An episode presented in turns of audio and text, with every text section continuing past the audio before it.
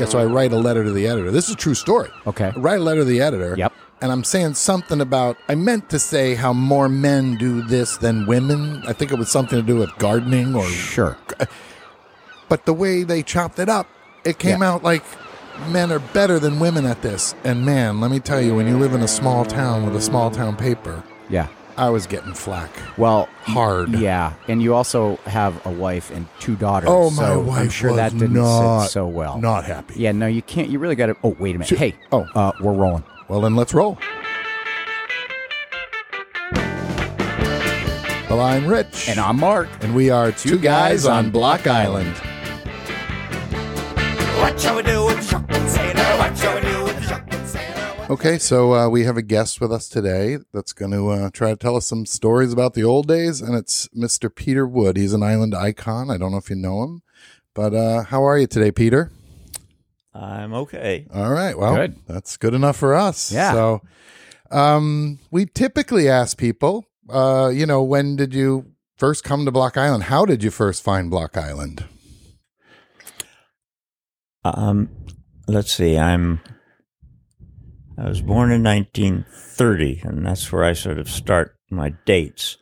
And I think I came out here for the first time around uh, 1950, so I would have been 30 years old.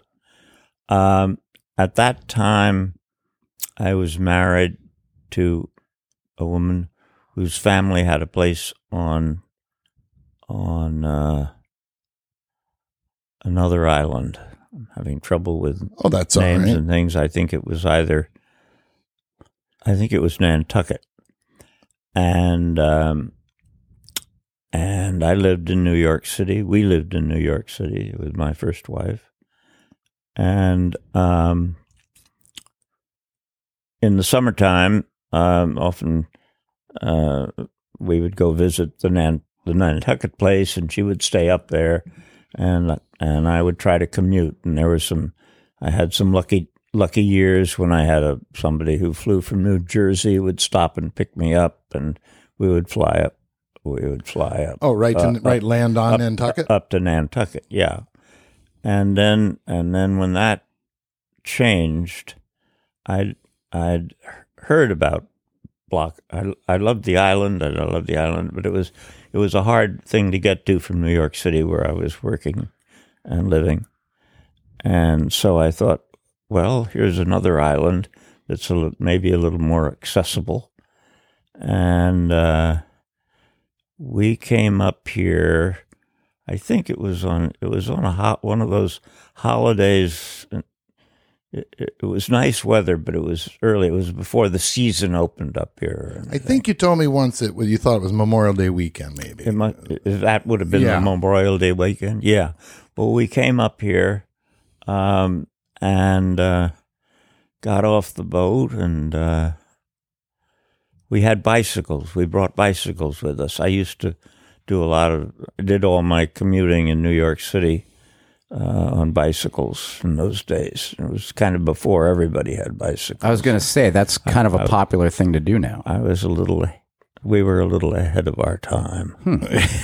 I think we're going to find that with a lot of things with you. and uh, and uh, and we got off the boat with our bicycles and had some lunch with us and so forth and we and we started bicycling around the island and ended up uh, I have I have trouble where is one of the one of the springs that are near the beach uh, where you go to Oh, get water uh, now Cooneymus. yeah, I think it was Yeah. down. We we ended up uh, uh, around lunchtime at Kuna, down at Cooneymus Road. And as- I can still sort of remember sitting by a rock. It was a sunny day. It was warm, and uh, and it was lovely and it was peaceful.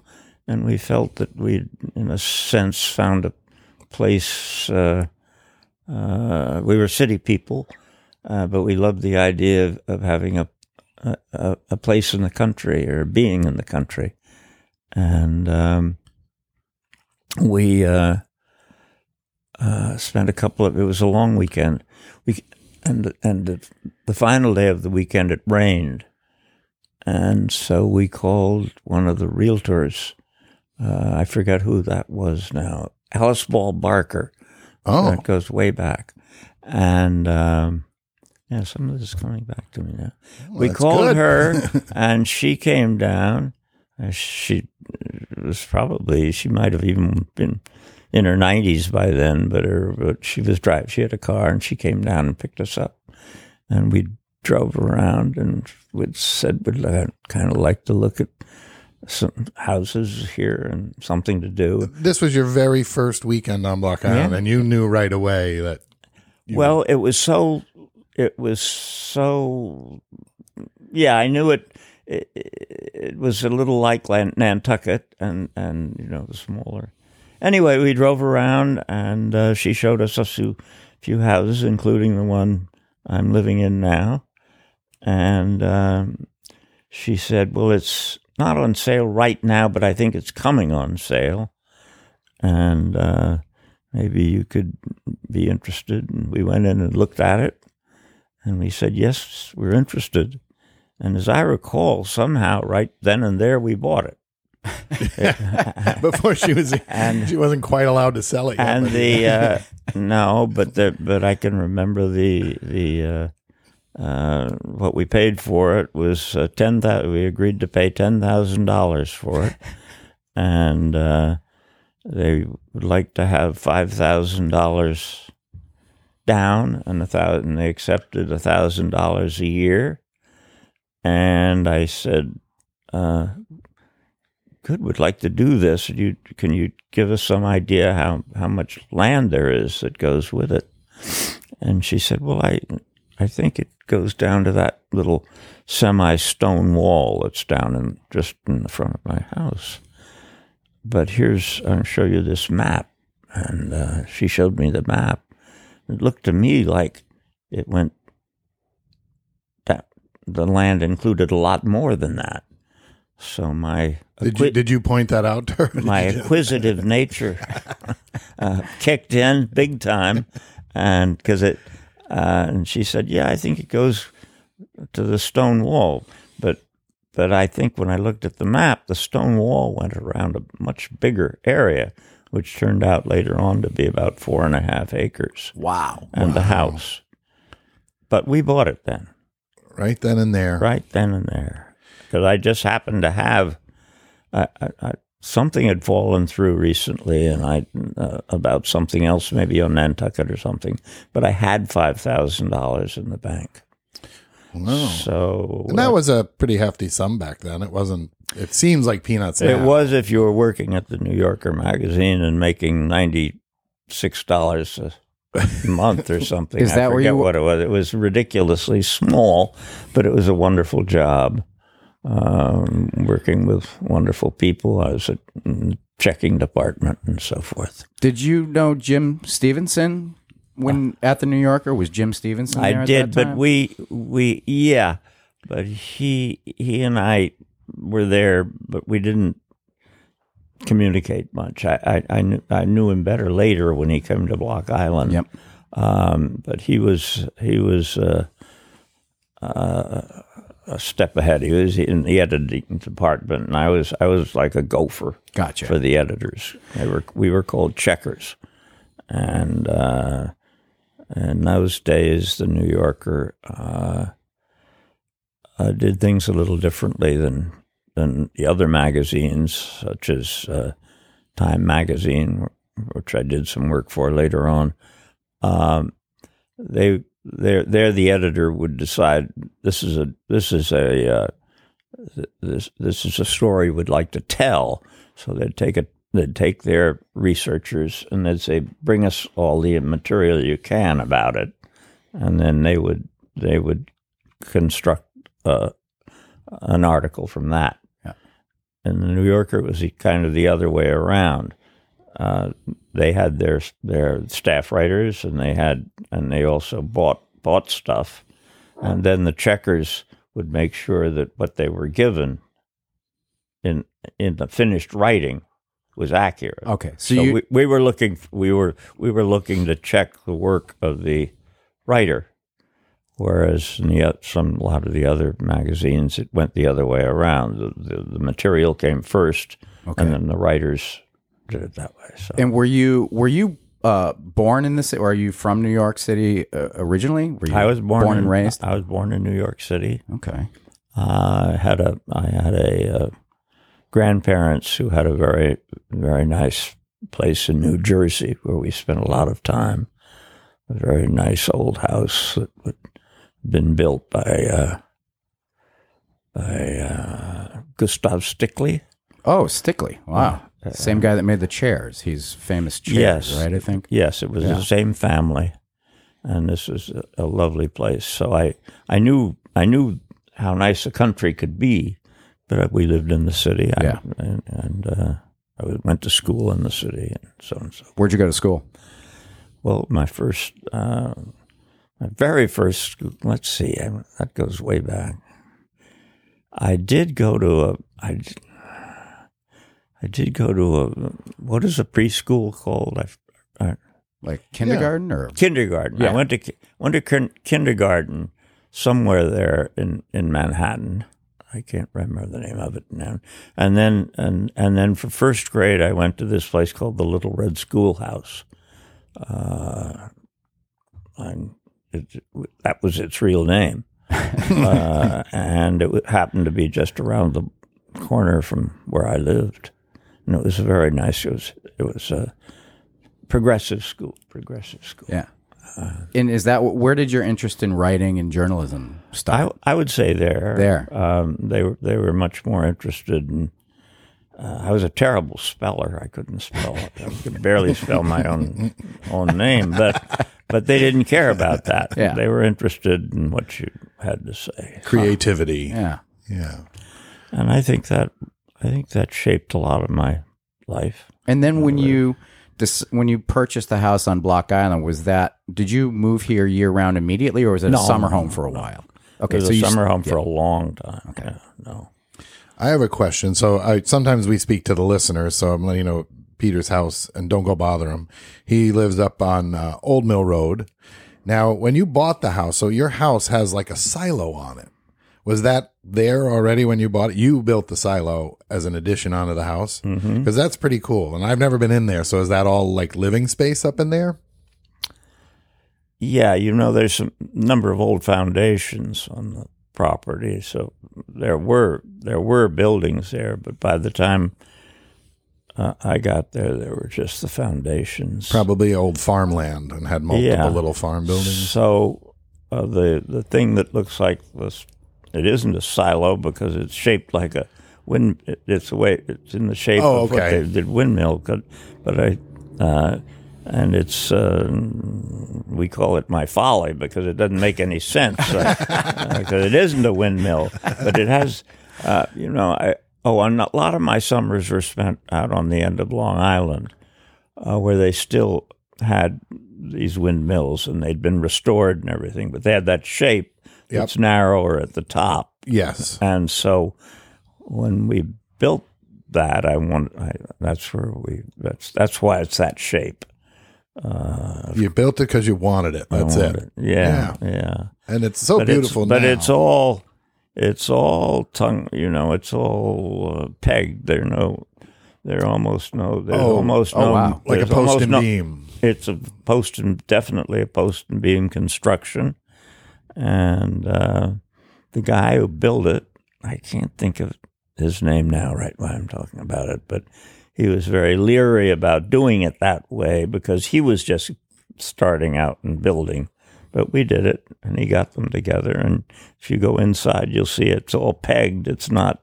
It's not hammered together with ha- nails. wow. Clearly, it made it through a few hurricanes and stuff. So I think it's uh, it's Solid. all right. Good work. Yeah. Well, it's gorgeous up there, and you have some people you allow to hold their horses up there. Oh yeah. So it's great to drive by and you see the horses running in the field. And Yeah. the, and the, mm-hmm. but a very mm-hmm. unique house. I think it's mm-hmm. really cool. And so when you came to Block Island that first weekend and found your house, um, and you purchased the house, and then starting whenever that then or that following summer, you started coming out summers. Who were some of the people that you first met that you became fast friends with and would socialize with? Hmm. If you can, if you can think of any. I, I can't right away. We didn't. Okay. We didn't much integrate with the Islanders at all. I was going to say some people don't like my family. Well, I'll tell you. Go ahead. I'll tell you when I'm. We were definitely summer summer people in the beginning. Um, later on, the war came. the The Second World War began, and a lot of the men went off to war, and my mother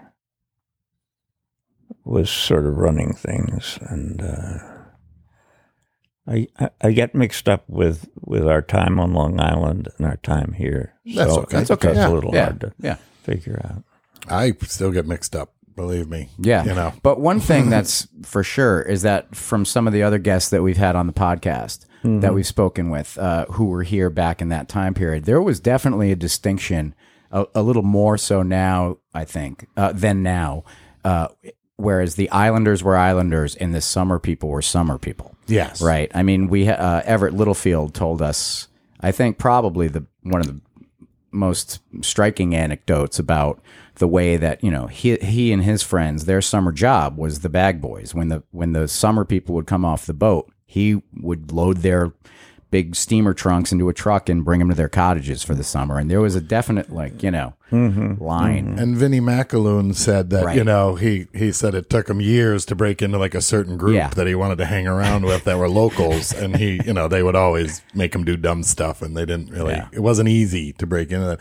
I grew up in New York, and my family, similar story, purchased property on Block Island back in the 30s, and um, you also it's a different world today where it's I, I feel like I remember there was like the one a day trip to town and that was it. You left the west side, you went into town, you did this, this, and this, and then you went back to the west side, and that was pretty much it. Except Yeah. for a few uncles and my dad. Some some some of them used to get in a little trouble at the at the pub down there at uh, Yellow Kittens and stuff like that. But but otherwise, there wasn't a, a super. Um, it was you were you were your group, and you Yeah. weren't you weren't necessarily here to make a whole new batch of friends. You were here to enjoy that peace and tranquility of this beautiful place that you bought to get out of the city. Yeah. You know, you leave a you leave a place where you've got a hundred people living within a hundred feet of you, and why would you want to, you know, i guess so try to recreate that? You know, it's Good point. uh, you know, I think it's a different world. yeah So before you went to the New York, started working at the New Yorker, did you go to college, anything like that?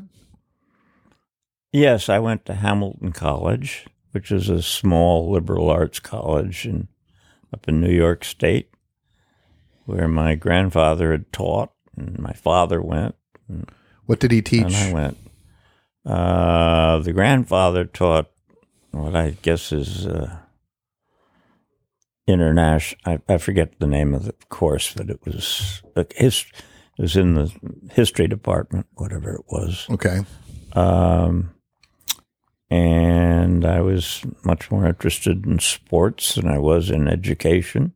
yep. But I got a, but despite everything, I think I got a pretty good education. I think so. Yeah. yeah and then I and then I did go on a little later. What did I do? I did. Well, I went into the Navy for a while. Yep. Hated hated the military. I didn't hate it, but I didn't like it. Were you in by choice or draft? I would have been drafted, so I instead I enlisted. Yep. So I was I then s- I spent three years on a destroyer in the Atlantic, uh, Ooh. and I didn't hate it, you know. I but I didn't like it. I didn't like the military because uh, um, one of the aspects of it is that that it's so structured, and unless your superior officers are good guys who you like and respect, uh, my luck of the draw wasn't that way. Uh, I did not. I did not like the the uh, uh, captains of these ships that I was on. They were all uh, recently out of uh, out of officers training school or something like that, and they were just afraid of making a mistake and so on and so forth. I didn't like the military. Let's put it that way. Well, it sounds like coming from a uh, kind of progressive background, you know, where um, you were encouraged to be a writer and, and do those kinds of things. It would stand to reason, I guess, you might not love the authority. I understand the mil- I understand why the military system is the way it is, Sure. but it's not. It, it, it- you know, it's Yeah. not, not really comfortable. And ha- and go I ahead. think you're right, though. That's the thing. You know, if you're a creative person, which you strike me as, um, I think when you're a creative person, it's just not the style to live. This is these are the rules, and there's no going outside the box. Right. You stay in the box, or you get in trouble. Yeah. Because your mind is the kind that wants to go outside the box. Right. You know, Can't help but go outside You can't the help box. it, and it's almost like being imprisoned. Yeah. Your mind's imprisoned by a system like that. So I, I agree with you. I understand it, but I don't think I could. You know. And were you a nautical kind of person before? Had you been on boats and ships I, before? I always So- liked the water. Yeah. Okay. If I- with my connection to the Block Island, yeah, I used to have sailboats here and all Okay. that sort of. So at least that wasn't too foreign to you being on a boat. No, no, my choice was to be in was to be in the Navy rather than a, if I'd been drafted, I would have been. I don't know Yeah. where I would have been. A lot of my friends were who didn't who were would be sent to Germany or something like that. infantry, army, and stuff Yeah. like that. Well, I think that was a smart choice. Yeah. And then uh, do you remember, do you recall approximately what when when was it that you made the full-time move to Block Island and started living here year round? More or less. Doesn't have to be exact. Um, I'm very uncertain as to when that was, but it it had a little to do with the availability of the. I, I was by that time I was definitely committed to journalism of some time, Yeah. and and at some point again, maybe this will come back to me while I'm talking. It it uh, it looked like Block Island could use a newspaper. There'd been some other papers started here, but they weren't going anymore, uh, and uh, and so I believe you uh, with the the BI Times under you was in the eighties, was in the early eighties. I, I think it Yeah. I think it was by then, uh, but we'd we'd we'd we'd worked on it before we bought it. Uh, it was owned by it was started. The Block Island Times was started by somebody else. yeah, it was like a congl- whatever. The some, It, it was a six times. It was a six times a summer paper.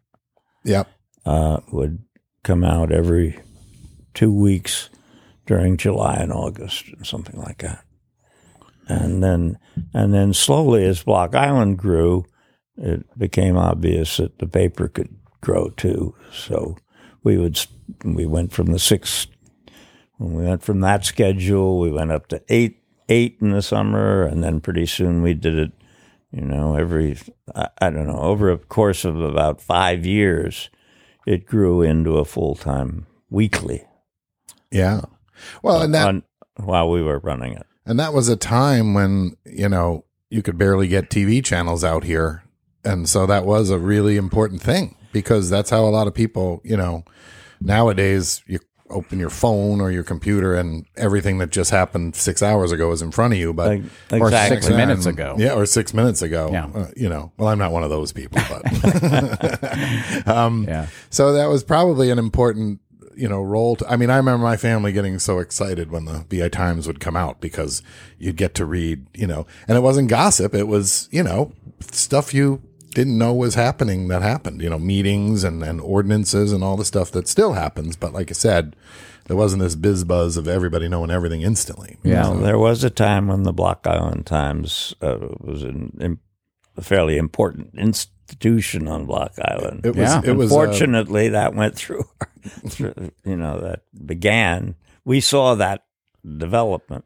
Now, interestingly enough, it's gone the other way because there's so much information coming in from Yes. so much, so many different directions. Yeah. And I think you can't help it. That's the industry itself, Yeah. o- overall industry. Yeah. So yeah, and know. I mean, it's not o- it's not owned by it's owned by some a conglomerate, I believe, too. At this point, right? That's off island. but I that right? believe Peter when it when he first if correct me if I'm wrong, but I believe you came in and it was like a small paper under a conglomerate. Like was it Dave's news? Maybe it was Dave's paper, mm-hmm. Dave's mm-hmm. newspaper, something like that. They own like five or six different Oh, okay. little papers like that. Huh. And then that's when you took it over. So it, it, then it became just yours, right? You actually owned the paper and it was all you. And that's probably Yeah, the- we had to, we ran it.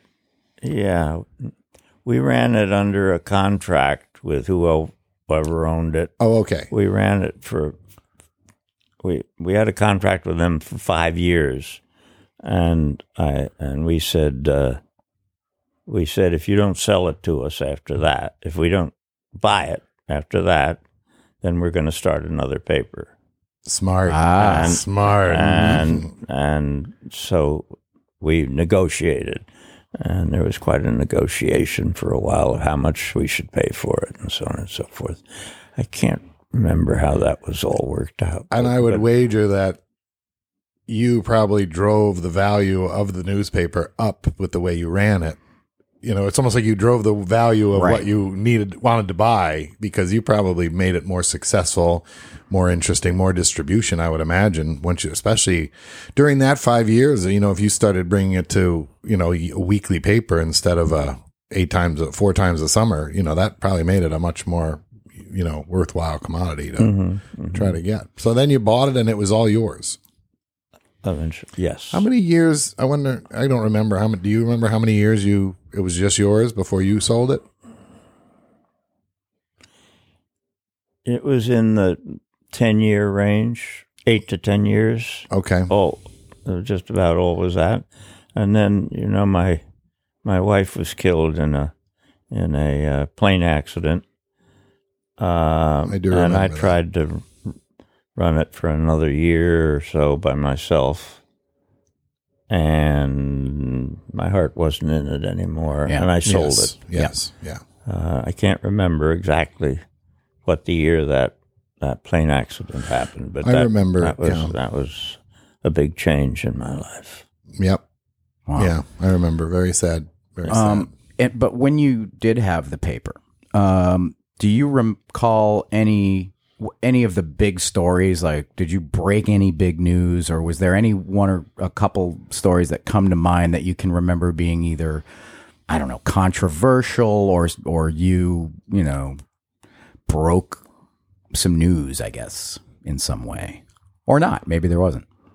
Maybe it was just more about community events and I, I can't offhand think that there was Yeah. any, you know, often uh, stories about newspapers and things. Of course, Yeah. they make that a big thing, but there wasn't anything like that. But I do feel the fact that that the paper was here had something to do with how people behaved and and things that they did. And in other words, we were the first the first organized thing that, that brought a spotlight on it onto anything that If you didn't went on. behave, people I were going to mean, I find s- out. yeah, yeah, 'cause I spent en- endless hours sitting down at uh, town council meetings and and tr- and zoning board meetings and things like that. Very exciting and stuff. a lot of this had all for otherwise went went unreported uh, or unrecorded, you know, except on their the minutes of those organizations, and unless you wanted to know what was going on. So it definitely there came a time as Block Island grew uh, that it needed a weekly newspaper, yeah. and and we grew with it. And you spoke out very early about concerns about Block Island that growing. was that was our de- definitely my, our main concern was to was to put some brakes on on the on the growth, yeah. and uh, we were able to do it to some degree. I, uh, it was a great success when I found we got the we got the zoning board to agree to three acre zoning, and, and then of course Slow down the subdivision because before that, you if you own three acres, you could divide it into six lots or whatever, and Yeah. now six more houses. We said, whoop, whoopee, we've got three acre zoning now. Well, almost a week later, they decided, yes, but you can build two houses on, on those three acres. No, better than and three. the and the houses can and the houses can be owned by two different people. And so Uh-huh. really, really, we went to we went to for a little while. We were in three acres only, and then all of a sudden we were an acre and a half. right, right, yeah. Uh, Because two know. siblings say could buy the three acres and each put up their own house Right. on the of three acres. course, Yeah, yeah. course it had. So you know, you have, like you said, m- memories get spotty. I just have this one cool memory because I didn't see it in person yet. I was a little, pretty young. But the new thing on the island was Block Island was trying, was, remember that, uh, maybe you don't remember, I don't know, but they were doing a test windmill. I think we offered to be the test site for, it was like a NASA windmill and it had these two giant blades. And I just remember seeing that picture on the cover of the Block Island Times of this thing on Block Island. And it seemed like futuristic. Yeah. It was just huge. And because of that, part of the agreement, maybe you know more than I do, but somewhere in there, we got cable TV because there was concern that this windmill would cause like some kind of electrostatic interference with what little reception the the two channels you did get on your TV on Block Island would be interfered with by this whatever this created this static electricity Yeah. or something. I'm not I'm not trying to sound like a scientist. I'm not Don't sure worry, exactly don't. what- I know. not even close. no. But yeah, but that moment with the Block Island Times is one of my memories of I just had this aha moment like look at that thing. And then we got, you know, I got out here and I got to see it and it was by the power company, right? Was it on the power company property that you built yeah, that thing? Yeah, I think the foundation is still there. Yeah. Huh. yeah, it was huge. I mean, probably not as big as the windmills we have. Well, now, interesting that many years later now it's more windmills that bring us broadband cable yeah. internet. Yeah, Uh, sorry, broadband internet. That's supposedly to the island. I don't, It's coming. It's coming. It's coming. Sure. But yeah. So that's my like one of my mem- younger memories of and I wasn't super little, but I just remember that the paper brought me that wow, cuz I think a family member had brought it back. I wasn't out here when it was put up and Yeah. I just was like that can't be Block Island, but you know, you had that aha moment of Yeah. holy mackerel.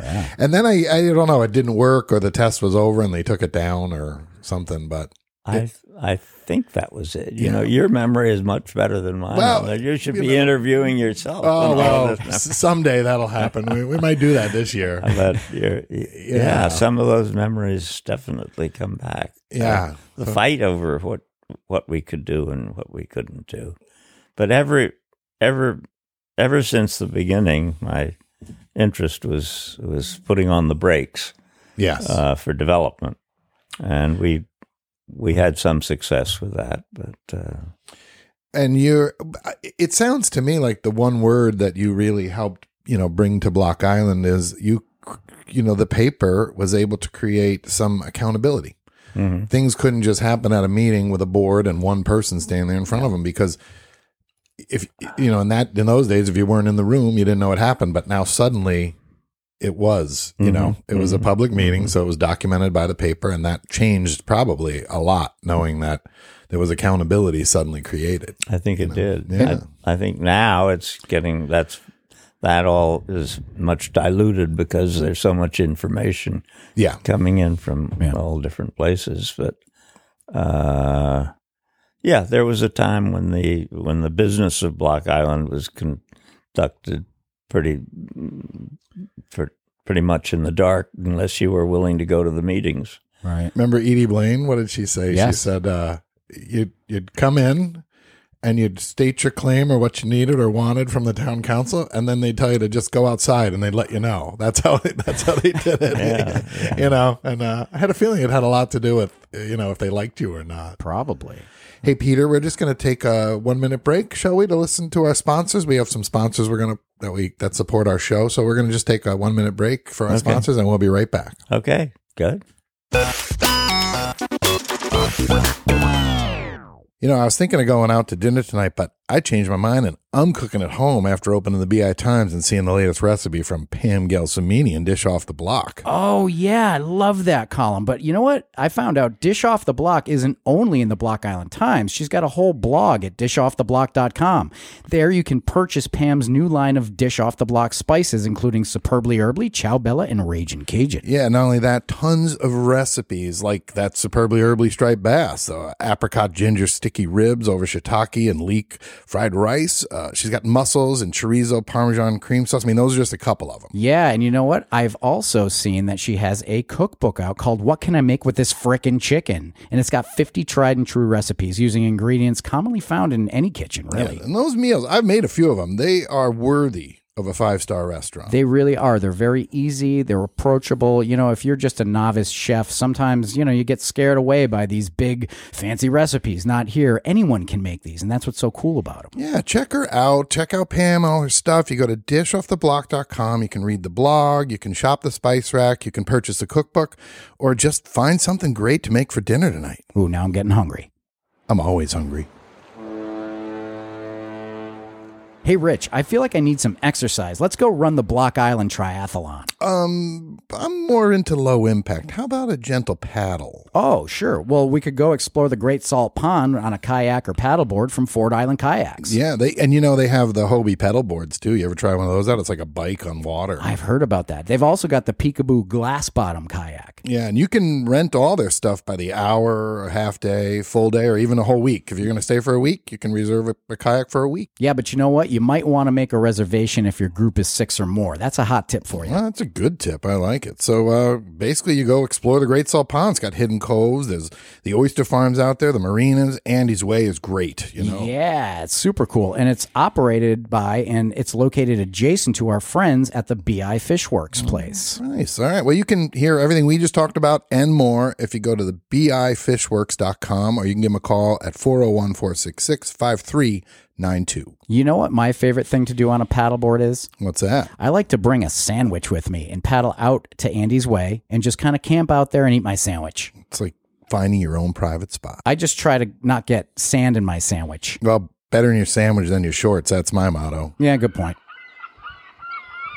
Hey, Rich. Yeah. I am starving right now. So I want to go somewhere that's intimate, but has really great food and kind of a fun atmosphere. So, you know what? I think I'm going to head down to Eli's. Well, they got to be doing it right. They've been there since 1994. Yeah. And well, you know, a big part of it is because uh, Chef Erica is always there and she's making some of the greatest dishes on this island. Oh, they got some real island favorites in my book. The tuna nachos, the arugula salad with warm goat cheese. Oh, how can you go wrong? Totally. And you know what's really cool is that the dishes are crafted with fresh local ingredients. Yeah, and the menu, you know, it changes too. They have exciting seasonal changes to the menu. So, you know, what you find on there in the spring, it, it'll be different by the fall. Yeah, and they're always great no matter what they're. But hey, you know what I really love doing is sitting at the bar because they have an amazing wine list. And when Rosemary's bartending, she makes a Rosarita, if you know what I'm saying. And she uh-huh. also, Rich, here's one of the things she does she makes martinis with just the right amount of ice shavings floating on the top. Oh, I love that sheen, you know. Along with partners Brad and Ann Martins, Eli's features a warm, friendly staff of local island service industry veterans,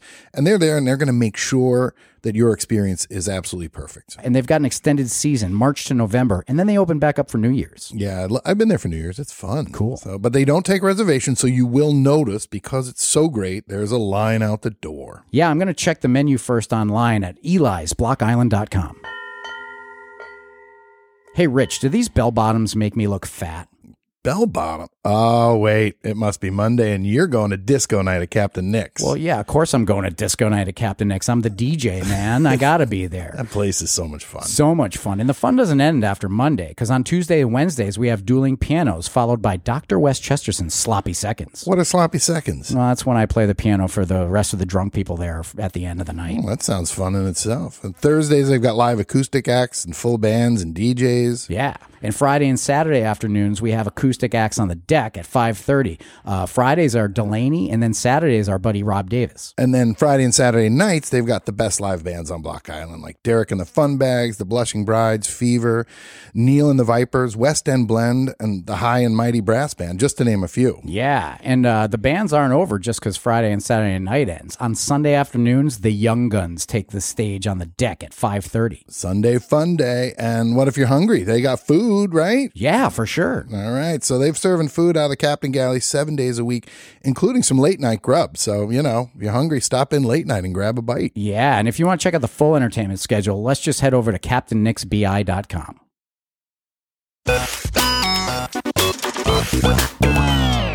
Okay, we are back with Peter Wood. Uh, Peter, I have a question. We were talking about you know the early days of the paper. I- I'm assuming you must have had to have some thick skin because you probably not everyone loved the fact that the, like things like the town meetings were all now out there for everyone to see, and whereas a lot of certain you know deals happen behind closed doors, now the doors were open, and mm-hmm. you're the one who kind of opened them. Mm. So did you have to incur blowback from you know in any or or was it not so much? I definitely remember blowback and and the feeling that uh, I was an outsider. Uh, the locals didn't like me or much Yeah, uh, because they'd had it all to themselves before that, I guess. Yeah. And it, I mean, this is unusual to Block Island, but anytime some something new happens, I definitely felt uh, felt that. did it bother Even you? from people like Edie Edie Blaine, it was a re- it was a very reasonable. Oh, she didn't like like us but I I think we grew to respect each other tremendously Yeah. and she was a wonderful, wonderful uh, asset to Block Island. I had to keep reminding her that she didn't come from Block Island. She was, Ooh. Oh boy. even though she acted like, she did. Uh, you know, she I, she married an islander. you know. Yeah. Yeah. Well, she told you all about that, I'm sure, but she did. uh, but we ended up uh, well, I, sort of laughing at each other. and you know, I kind of feel like in hindsight, those locals who maybe didn't like the change with you, the paper, and all that stuff, little did they know that in the big picture, your interest was really in protecting what they had. You know, in the big picture, because you've always been an advocate for conservation. And like you said, you can't stop it, but try to slow down the change. Let's not have this place blow up as fast as a lot of other places do. And you know, even in my lifetime, we we've talked. Just didn't change in the last twenty years. You know, Yeah. it's been something. So here's a little something. Uh, If I'm not mistaken, you the BI Times, while you were at the helm, came up with the Bayberry Wreath Award. Now, w- w- what made you think of? I don't know. How did you come up with that idea? Because that's kind of a big I to think do. I was copying something. I think I maybe again I might have picked that up from my connections with Nantucket or something. I think uh, I think I think we didn't just bring it up out of out of thin air, but we wanted to make an award and and and I'm I'm sure we gave it that name, because the Bayberry Wreath Award and so forth but I can't remember exactly the model that we had in mind. Again, it might have been something we brought from Nan- from our from our Nantucket days. it was a uh, great idea. And f- um, w- for our listeners, what is the Bayberry Wreath Award and who is it awarded to and for what reason? Well, that that became an issue for for us. For us, it was really um, conservation. It was a, it was a method of conservation. I mean, you can you can put the sort of side of thing. You know, once you buy into a place that, that is uh, uh, not yet developed. And you're the last one in the door. You'd just as soon shut the door behind you, uh, and, Right. and and not have it any further developed. Uh, and we were certainly part of you know part of that that thing uh, because we came here uh, as an as a and uh, the looking for the opposite of New York City, and um, so And with your experience, you were on Nantucket as well. I'm curious as to. I've never been to Nantucket. I've been to Martha's Vineyard, uh, which doesn't even feel like an island to me in a lot of ways. it's so big because it has three different settlements. Exactly.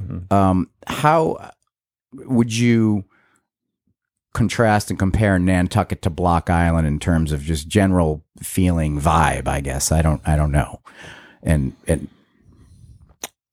Well, I think going to Nantucket was was was, was more for a city person would was somewhat more of an adventure than going to Block Island for Okay. two for two reasons. And Nantucket had this uh, had this whaling uh, uh, uh, history, Yeah. and and and a, and a town that still had some of the old buildings and things.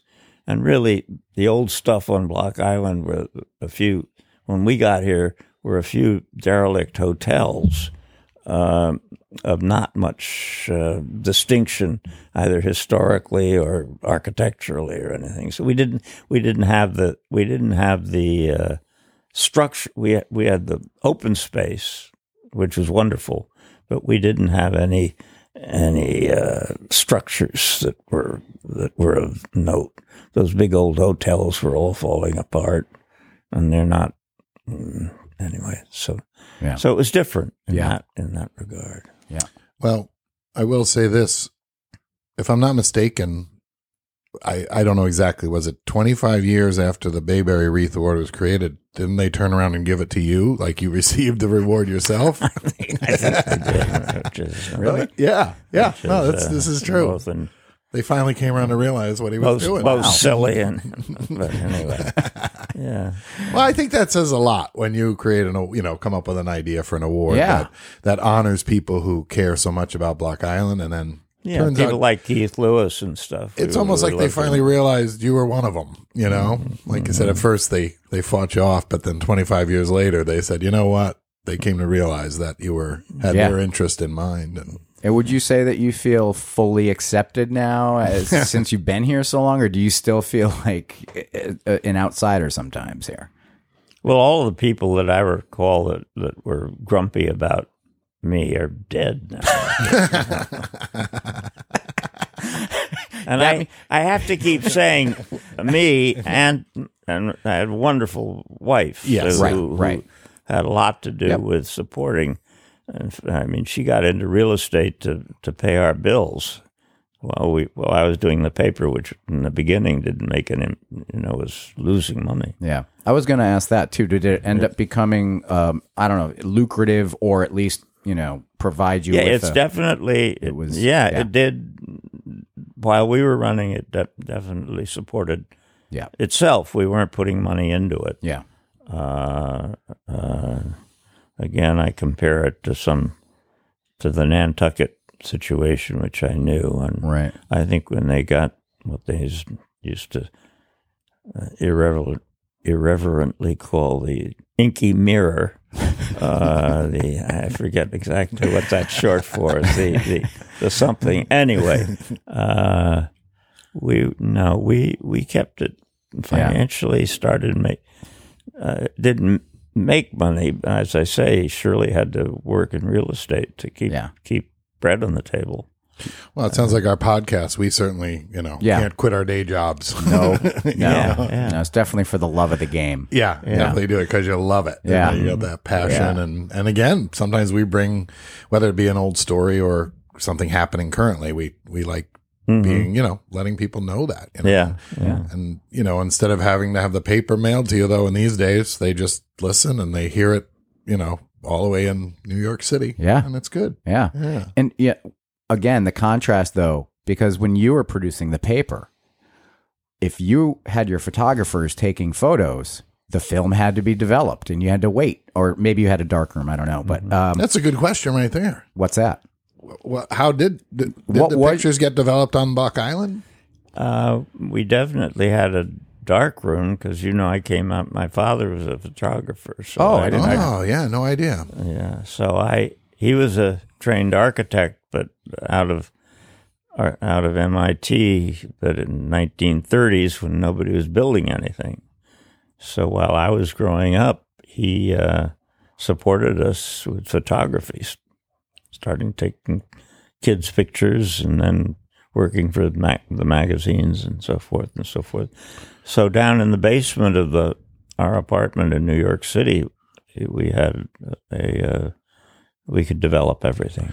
Did you have anything on Block Island? Did you ever develop your own pictures from the from the BI Times, or did you typically would send the film off on the plane or the boat, and then the pictures would come back? we did i think we i think we did both because i can remember how you develop film you had to do it in these canisters Wow. uh, you put it on reels and you had these things I, I might even have some of those so we did we it we changed to the times and the times were changing rapidly Yeah. uh, having to do with all of that uh, Yeah. rapidly because word processing was probably just coming in in the 80s, I believe, in the early 80s, maybe. Yeah, computers were so- still government and Yeah. military in the Yeah. 50s and 60s, and then they started to hit the public. But, but see, my my father did all of that, but he some of it he learned through the time in the in the military. Yeah. And I see he- I see Heather looking in the window. Oh. there. Well, she can just wait a minute. I was I was told to ask you to tell us I don't even know what it means, but a skinny dipping story. well, Does that ring a bell? well, it, I know what the term was used for when you took took your clothes off and you went in naked. Uh, You never did that. Never. Oh, okay. Well, Uh, I don't know. I see his uh, we did well. You did it when you, yeah, when you could because it was nice. I mean, when it was Ah. when the water was warm Yeah. and, and you go out in the evening and things like that. But it was never a, you know, it was never in my world the naughty thing you could do to get away with gave you a little No, thrill. you just went for a the swim. attention, You know, Yeah. yeah. I mean, it That's how we were born. was just Yeah. like uh, Chuck Sawyer and those kids all went I did it, but they called it chunky dipping chunky. because there's no nothing skinny here. the only uh, advice I would have on skinny dipping is don't do it in fresh pond. The snapping turtle, you don't want snapping. That's a wives' tale. Is it? Have you ever heard of anybody getting bit by a snapping turtle that No, didn't but- put their hand in front of it? No, but I don't want to be the first one. That's like don't go swimming in the ocean if you haven't you seen Jaws? All right. Yeah. Fair enough. Fair enough. Oh my God! What a great idea for a s for another franchise, though. Instead of a killer shark, it's a killer snapping Killer turtle. snapping turtle in a fresh pond. I'm just thinking. Well, um, I Peter, used to do a lot of a lot of skin diving and stuff, and when I saw my first big sharks, it's really scary. oh yeah, Oh, yeah. I've seen a few snorkeling, and you know, so. Well, Peter, I, this, I, ahead. I'm sorry. I do have one more question. okay, I, go I, ahead. I want to just. we were getting ready to wrap it up. Can but, we yeah. can, another five minutes? Is that okay? Yeah. Okay. I, I just want to ask when you when you sold the paper, um, you sold it to Bruce Montgomery, correct? Or did, was there another owner between before Bruce? Between I think I, I think it was Bruce. Was it Bruce? Yeah. Okay. it was very close in there. There might have been another owner for a short time or something, and then he got hold of it. Okay, I was I'm just curious because that's when I, I came to Block Island in 1996, and um, I would do work uh, f- with Bruce there for uh, doing some advertising, and uh, it was just interesting because I I didn't know you were from Manhattan originally, but Bruce was also in the ad game in Manhattan. So so two consecutive runs of Manhattan expats that were in some sort of print, you know, Yeah. medium, I guess, coming over and running the times. Yeah. Yeah. I had uh, one more comment too, and I hope I speak for both Mark and I. Whether in the years I've known you and heard from you and read the paper when you were running it, and even after that, because you're not afraid to speak up, and to that point, we, you know, have a great admiration for people who are not afraid to rock the boat and say what's important to be said, regardless of that blowback that Mark talked about Yeah. earlier. And I don't even know that I'm that good at it, you know, and I really respect you for that because I think you said what had to be said, even if it wasn't the most popular thing to hear. And I think that that's uh, people like that are very important in uh, in this world, and I think that that's a very admirable quality. And uh, Indeed. yeah, It's certainly the basic quality of good journalism, isn't it? yep, That's it. Uh, and uh, yeah, you shouldn't be controlled by the uh, by, by the uh, owners and so forth. And that was uh, the separation of church and they call it the separation of church and state, but the separation of of money and and whoever's running the paper is very the the the the uh, latitude that the owners will give a good editor is what makes a good paper. I think. Yeah. well, that definitely made you not afraid to say what needed to be said when it needed Yes. to be said, and we appreciate that. For sure. All right, well, uh, we're gonna wrap it up. Uh, it's been great talking with you. Okay. Thank you so much for the time and the stories. And uh, listeners, I hope you enjoyed hearing these stories just as much as we did. And uh, you know, feel free to email us or uh, you know, give us your comments or any ideas Yeah. you have. And if you two want- guys, what, what, is, Two, it, oh what- gosh, what is it called? Mark? I forget. Two guys, guys on on- bi at at gmail.com. dot com, right? Yeah. And also make sure to follow us on the uh, social media channels and whatever you do, tell your friends about us uh, because that's how word about the podcast really spreads, and that's how we want it to spread. So uh, thanks for listening, and thanks again, Peter. It's Thank great you, chatting Peter, with very you. much. This was Good. fun. It was fun. Hey, Rich. Yeah. Um, I'm thinking about starting a newspaper in addition to our podcast. Uh, do you want to help me and be part of that too? Um, sure, I'll lend you an extra layer of skin because you're going to need it. Be Yeah. Thick-skinned. Well, I do cry easily. Well, I was thinking we could do the whole paper in crayons. Do you want to, and just, you know, like just do, sure. yeah? Yeah, I'm really good with my feet when it comes to using crayons. Perfect. Would you just put one right now between my big toe and my. I gotta go. Oh, and one last thing. Whether you're a local or just visiting Block Island, pick up a copy of the Block Island Guide. Published annually for the last 35 years, it features 120 pages full of killer photos and all the details you need to know. Most importantly, it's fun to read. What shall we do with the drunken sailor? What shall we do with the drunken sailor? What shall we do with the drunken sailor? In morning.